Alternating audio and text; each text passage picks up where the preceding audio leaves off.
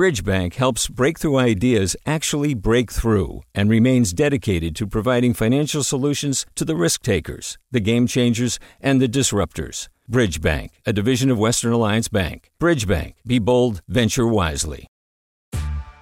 Hey there, this is Brittany Luce from NPR's It's Been a Minute. KQED's podcasts like The Bay, Bay Curious, Mindshift, Right Nowish, and more all tell the stories of the Bay and beyond with reliable, human centered journalism. They aim to inspire, make you think, entertain, and expand your understanding of the place you call home. Here's how you can support podcasting at KQED. Showing your support is easy, and you can join Brittany in supporting KQED Podcast too at donate.kqed.org slash podcast. That's donate.kqed.org slash podcast. From KQED.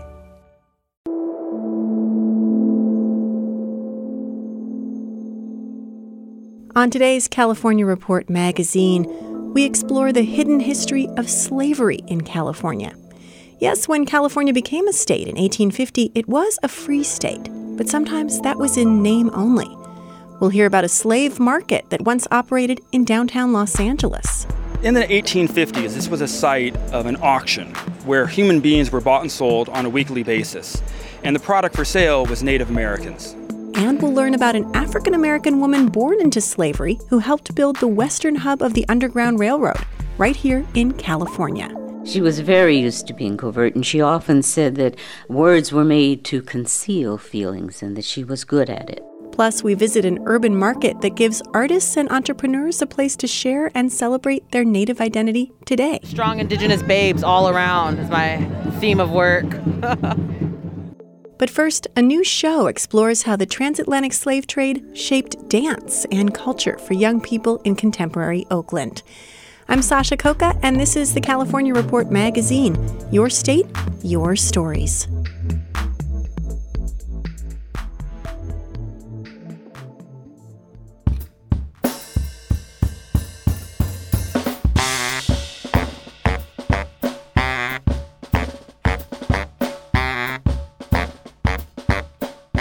That's a piece from a new production of The Nutcracker that's hitting the stage in Oakland this holiday season. It's a twist on the traditional ballet. There's no Nutcracker and there's no mouse in our show.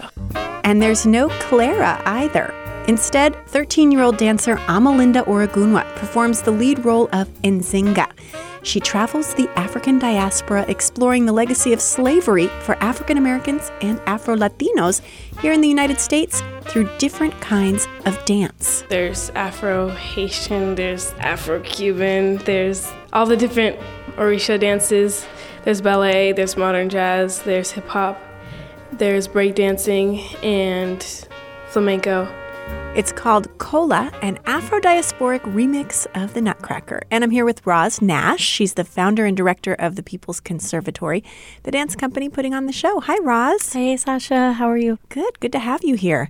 So, there are several African American versions of the Nutcracker out there, from Debbie Allen's Hot Chocolate to the hip hop Nutcracker. What makes this show different? Ours really tours the globe um, and really focuses on not only the dances and the music from different cultures, but also some of their gods and their spirits and some of their practices. And uh, so we work Orishas into our work from the Ife tradition. And we are also focusing on a really different kind of innovative narrative that we created, uh, which really is not like the Nutcracker at all. So tell us a little bit about the plot. How does it reimagine the Nutcracker? Uh, well, we still have uh, a young girl who's a protagonist. Um, her name is Nzinga. She's 13. And um, she's desperately looking for connection. Um, she's looking to find her roots and, and, and what what it is about this world that um, that is meant for her to explore, and so um, we take her on a journey um, along basically along the transatlantic slave trade from West Africa to Brazil, to Cuba, to Haiti, to Spain, uh, and we end up back in the continental U.S. And all of this is done through these diasporic dances and music and movement and culture. We have an incredible creative team that helped us to make this possible, so that we could kind of jump from one kind of part of uh, culture to another. And our musical director, Kev Choice, um, has really been able to uh, kind of harness all these different styles and pull them together and make it really seamless. And he's he's been incredible, um, as well as our writing team, Jennifer Johns and Ryan Nicole, who helped me create the narrative. What does this show tell us about the legacy of slavery in California specifically? It's more about how uh, slavery has affected I would say, how uh, folks exist and, and navigate the world, and how folks in, in Oakland, say, are, are navigating the world because of what their lineage had to suffer. And a turn, and a two, and a three, and a four. So I came to a rehearsal of the show, and I saw that it involves a lot of kids. yes. Uh, so tell me about tell me about the People's Conservatory. Who are these young performers? Um, the People's Conservatory started about a year and a half ago, but I've been uh, working with these youth for five years at a school called Roses in Concrete, um, where I was the director of performing and visual arts, and we basically created an integrated arts school and uh, and now that we are in ten schools, we're able to you know provide services to many more people and young people, and uh, and some of our students have gone off to other places, and it's a way for us to still still kind of keep them in the fold and still work with them and help them to develop their art. One of the other dancers that I met at rehearsal yeah. was Makeda Booker. Yes. She's 13 and, and she shares the role, the lead role of Nzinga right. with Amalinda. She told me that for her, the most challenging thing is moving between all of these different styles of dance. Sitting up really straight for ballet to having to bend down and get really low to the floor for like West African kinds of dance, and so you have to switch that on and off very fast. In the process, I've learned a lot of just how people have used dance to keep their history alive. Makeda is an incredible young woman, she and Amalinda both, and the way they've been able to navigate all of these different styles so seamlessly is really incredible. I don't know if I would have been able to do that at 13, so I'm just so proud of them. Well, I met some parents at the rehearsal too, and they seem really into it. I talked to one mom whose eight year old is breakdancing in the show. My son has taken to it like he is from 1980. So that's Brandy Mitchell. She's yes. talking about her son Taj. This for him is just embracing a part of his natural self and giving him the ability of exploring something that he's good at, he likes, and being honored because of it. It's not like, oh, just sit down, you move too much, which is typically what you would have. But instead, they're like, go, Taj, and you know, just the embrace. So it does seem like some of what they're learning too is Oakland history. I mean, Nzinga's mom in this production is a Black Panther. How does the dance teach the kids in it and those in the audience about the history of Oakland, this place that's undergoing so much dramatic change and, and gentrification right now? For sure, for sure, and that's um, that's actually something that's really um, germane to the People's Conservatory in general, uh, just because we want to make sure that we're meeting students where they are.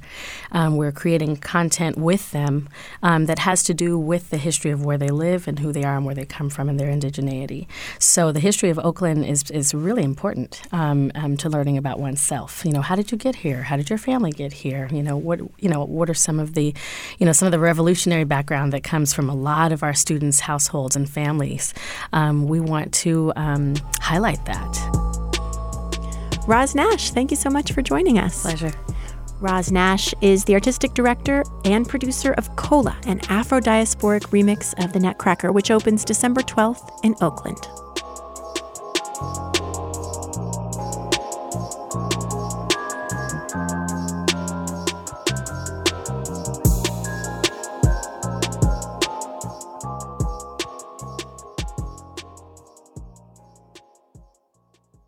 It's dusk, and in the shadow of looming Victorian mansions, a tour guide decked out in a costume from the 19th century leads an excited group along the steep streets of San Francisco. All ghost hunters, gather around, gather around. On this ghost hunt, every corner brings another ghoulish story from San Francisco history. And under a row of eucalyptus trees, the guide pauses to place his flickering lantern down on the sidewalk to illuminate an engraved stone plaque. Okay, it reads Mother of Civil Rights in California. She supported the western terminus of the Underground Railway for Fugitive Slaves, 1850 to 1865. This legendary pioneer once lived on this site and planted these six trees. That's KQED's Carly Severn, and she's going to tell us about Mary Ellen Pleasant, a woman born into slavery in the South who became a civil rights icon. Yet she was demonized in her own lifetime. And she was said to be worth $30 million. For anybody, anytime, that is an accomplishment. For a woman in the Victorian time, quite an accomplishment. For an African American woman, for that time, almost unheard of. Almost. Our guide tells us that the ghost of Mary Ellen Pleasant haunts this spot, summoning chills and frightening dogs. Thing is, after the thrill seeking's over and the crowds have dispersed into the twilight, one thing remains true. Mary Ellen Pleasant, the flesh and blood woman, was very real. So, why is this a stop on a ghost hunt? For some in San Francisco, the only time they learn her name. I wanted to talk to the one person who knows her better than most Sacramento writer Susheel Bibbs, who studied Mary's story for decades. Her life is so enshrouded in mystery because she was her own spin doctor. Mary wrote three autobiographies, but each one contradicts each other. Here's what we do know about her. She was born a slave in Georgia. She was raised in Nantucket in indenture. There on the East Coast, years before she came to San Francisco, Mary was a crucial figure in the civil rights fight, secretly teaming up with abolitionists and rescuing escaped slaves on the Underground Railroad. In this world, nothing could ever be as it seemed. She was very used to being covert, and she often said that words were made to conceal feelings and that she was good at it. And that double life included presenting as a white woman when she could. Early on, she married well and rich. And when she was widowed, she inherited all that money $45,000 in gold from her husband's estate. And she made the journey by steamer to San Francisco in 1852, still passing as white. She found a town filled with men come to make their gold rush fortunes. They were far from home and needed somewhere to live, so Mary buys up boarding houses and laundries.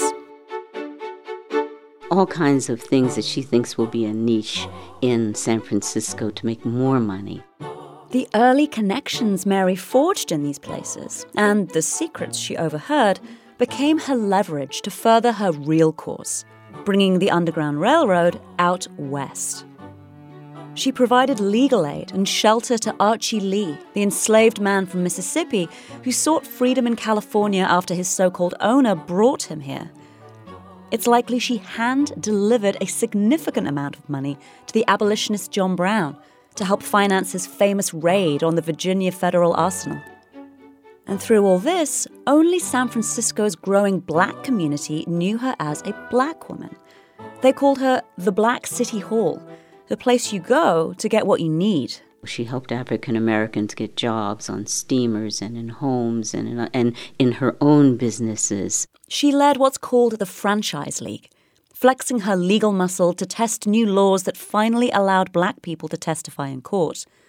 And almost a century before Rosa Parks, Mary Ellen Pleasant challenged her new city's segregated public transit system. She won in and out of court, and in 1868, um, Um, African Americans could ride the trolleys in San Francisco.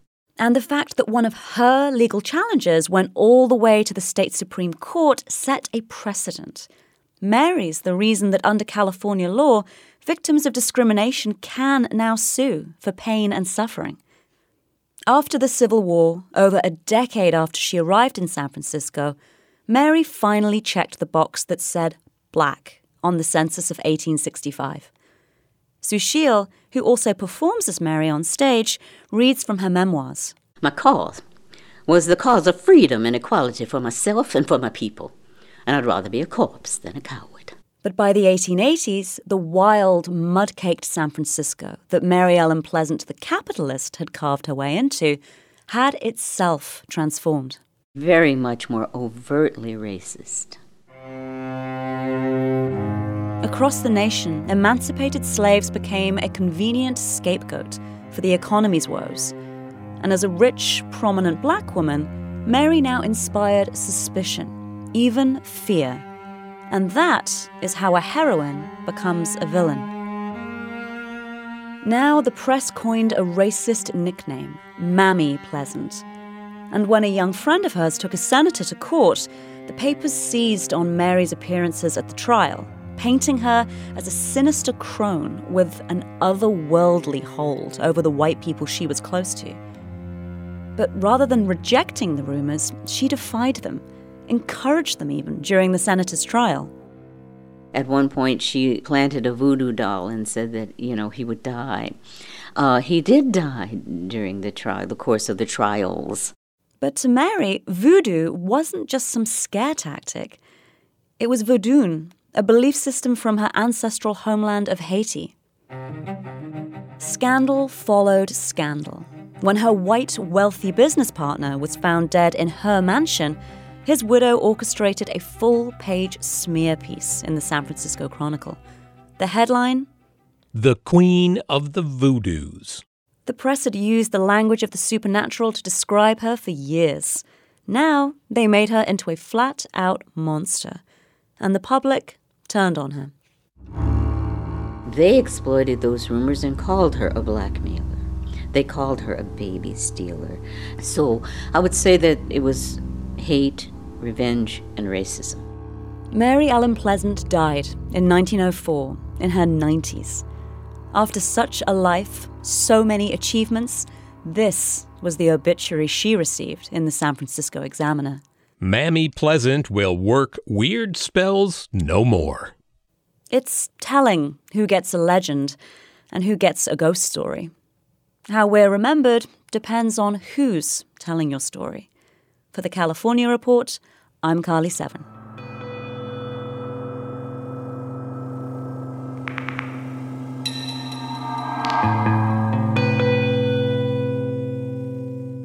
You're listening to the California Report magazine.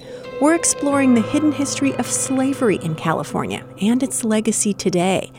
Over the next few months, we'll be bringing you more stories about some of this little known history. Like, did you know that California's first governor was a Southern slaveholder who had a vision for a whites only state? Or that not all former slaves in California in the 1850s and 60s were legally free? They could still be recaptured by their masters and taken back to the South. Some were even rented out or sold to white Californians.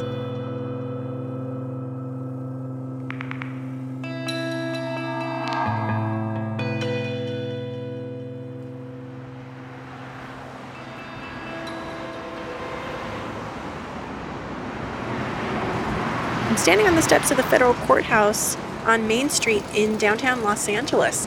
Today, this is a busy courthouse, but long before this was a place where people came to seek justice, it was a place that was symbolic of the incredible injustice of slavery.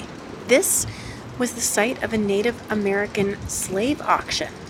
Even though slavery was supposed to be banned in California, auctioning off Native people was totally legal here in the 1850s. And I'm standing here with Robert Peterson. He's the host of the podcast, The Hidden History of Los Angeles. And he's a lawyer himself, so he spends a lot of time going in and out of courthouses. But Robert, you dug up some pretty interesting history about this one. So, in the 1850s, this was a site of an auction where human beings were bought and sold on a weekly basis. And the product for sale was Native Americans. I think it's so surprising because we think of California as a free state. We think of California as a place that was, you know, vehemently opposed to slavery, a place where people could find freedom. Uh, slavery was outlawed, but I think sometimes we forget that actually, specifically in Los Angeles, a lot of people did sympathize with the Confederacy and did not necessarily have a problem with slavery. So, how did this market work? I mean, they didn't call it a slave market. It wasn't the same as the, the kinds of auctions where we saw Africans being sold. It was different. Some people have kind of referred to it as indentured servitude. So, the way it worked was uh, local ranchers and uh, vineyard owners started paying their Native American workers in alcohol. So the work week would end on Saturday, and then they'd get paid alcohol. And that Saturday night, they would go out a block from here down to the plaza and drink alcohol. And then later that Saturday night or Sunday morning, the town marshal, American lawmen, would come and arrest the Native Americans for drunkenness. throw them back in a corral back here, and Monday morning there'd be an auction. And the, the vineyard owners and ran, uh, ranchers could actually pay the fine, and then in return, that Native American would have to work for them for one week. And then again, the cycle of alcohol induced arrest and forced servitude would continue. And this vicious cycle repeated by some estimates up to 20 years. It was very routine. There's letters that I've looked at where, you know, vineyard owners will say, "Go down to the go down to Downey Block and pick me up a couple Indians." One local writer did refer to it as a slave mart at the time. Author uh, and historian Robert Heizer called it a thinly disguised substitute for slavery. What was the law that allowed white people to do this? Well, the ironically named California Act for the Government and Protection of Indians of 1850 allowed any white person to post bail for convicted Native Americans and then require the Native American to work for the white man until the fine was discharged. And imitating the state law, the Los Angeles City Council passed its own ordinance in 1850, which allowed prisoners to be auctioned off to the highest bidder for private service. And some people actually have even commented to me, well, why didn't the Native Americans just not, you know, engage? And I think it's important to realize that, that Native Americans in 1850s had very few rights. It's not like they could just go get another job somewhere else. Native Americans in California during the 1850s, uh, they could not gain citizenship, they could not vote, they could not testify against a white person in court, or own a gun to protect themselves. What were the names of the tribes that were here? And so the biggest tribe around here is generally called the Tongva. Uh, there are some people who call it the Kizh. There is a dispute as to what is a proper way to refer to it. A lot of history books will refer to them as the Gabrielinos because they were associated with the San Gabriel mission, which is the closest mission to here. Is there any kind of a plaque here at this courthouse that commemorates the history? There is no plaque that I know of whatsoever. There's been a couple of cases here where Native American tribes have, have come here for cases to try to seek justice, where there's been protest, and I, my guess would be a lot of those Native Americans probably don't know what happened to their ancestors on the very uh, place where they're standing. Robert Peterson is the host of the podcast, The Hidden History of Los Angeles, and he told us about the 1850s slave market that once took place here at the federal courthouse in downtown Los Angeles. The legacy of slavery, genocide, and forced relocation still lingers for many Native Americans in California today. But there's a place in Oakland where Native people can come together once a month to acknowledge that history and celebrate their identity through food, art, and music. The California Report's Marisol Medina Cadena went to check it out. Welcome to the Red Market here in Oakland, California on 31st and International at the Native American Health Center. This space is usually a dusty gravel parking lot, but today it's been transformed into a vibrant marketplace with pop up tents and a stage in the center. The Wahpepah Kitchen food stand is slammed with customers. They're here for the elderberry hibiscus tea and kickapoo chili, a thick soup of bison and hominy topped with microgreens and a corn cake on the side. And it's something um, out of Oklahoma that is um, very inspired by my grandmother, actually, and all the Kickapoo ladies that are from Mexico all the way up to Oklahoma to Kansas to Michigan. That's Chef Crystal Wahpepah. Her family moved here from Oklahoma not long after the 1956 Indian Relocation Act a law that encouraged Native Americans to leave their reservations for cities. The federal government circulated posters that promised, quote, good jobs and happy homes in places like Oakland, with the expectation that Native Americans would, in the government's view, assimilate. But Crystal's family refused to abandon their culture. Instead, they got involved with the local American Indian movement and held on to their traditional foods.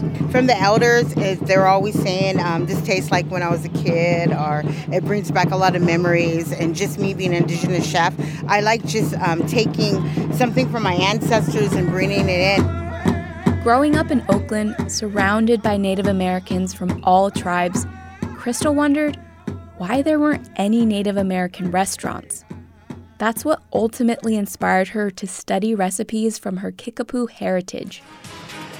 You've got 20 minutes to work. Fast forward a couple of years, she became the first native chef to appear on Food Network's Chopped. Native Americans don't use tortellini goat milk stuff in our food.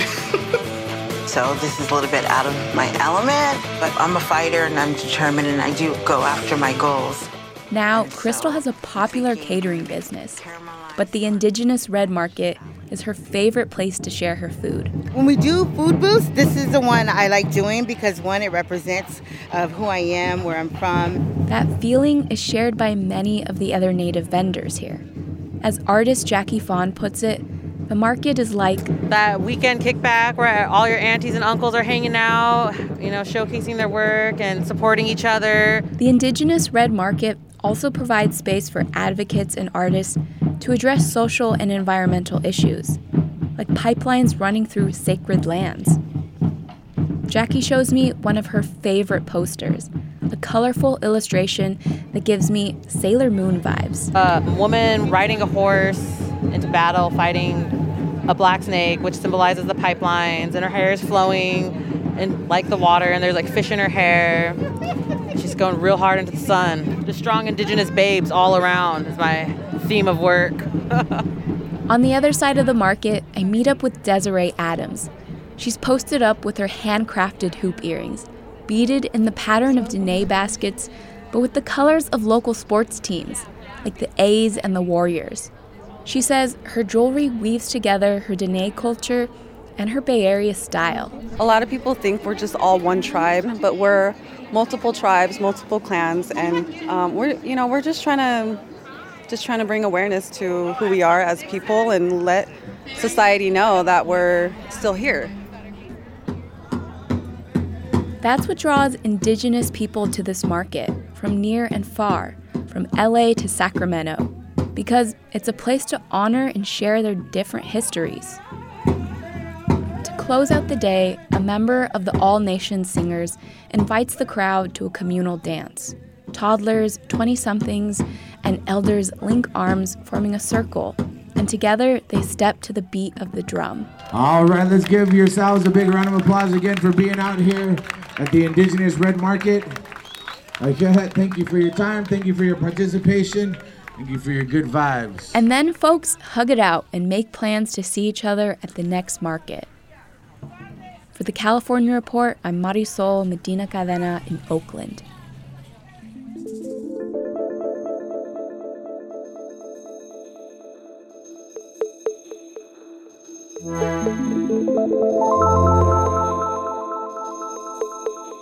That's the California Report magazine for this week. We're a production of KQED Public Radio in San Francisco.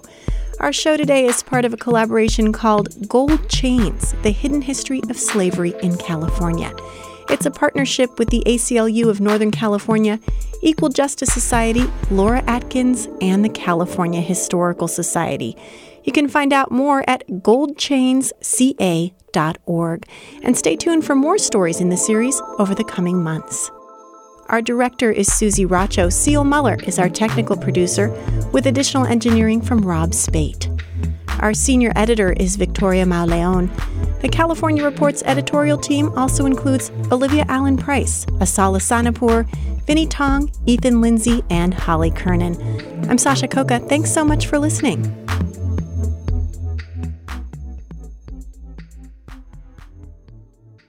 This is the California Report magazine. Your state, your stories. Support for the California Report comes from the California Healthcare Foundation, presenting Trade Offs, a new podcast that tries to make sense of our costly and complicated healthcare system. Subscriptions at tradeoffs.org or wherever you get your podcasts. Eric and Wendy Schmidt, whose Fund for Strategic Innovation supports transformative ideas that benefit humanity while protecting the natural world, recognizing through science the interdependence of all living systems. And the James Irvine Foundation, committed to a California where all low income workers have the power to advance economically. Learn more at irvine.org. Hi, it's Terry Gross, the host of Fresh Air. We bring you in depth, long form interviews with actors, directors, musicians, authors, journalists, and more. Listen to our Peabody Award winning Fresh Air podcast from WHYY and NPR. Hey, it's Glynn Washington from Snap Judgment. And if you love what you're hearing, and I know you love what you're hearing, please consider becoming a KQED member. Special access to cool events, behind the scenes footage, and so much more. Plus, you'll sleep better at night knowing you did your part for the community you depend upon. It's in you. Please be in it. Visit donate.kqed.org slash podcasts to sign up now. That's podcast with an S. Thanks.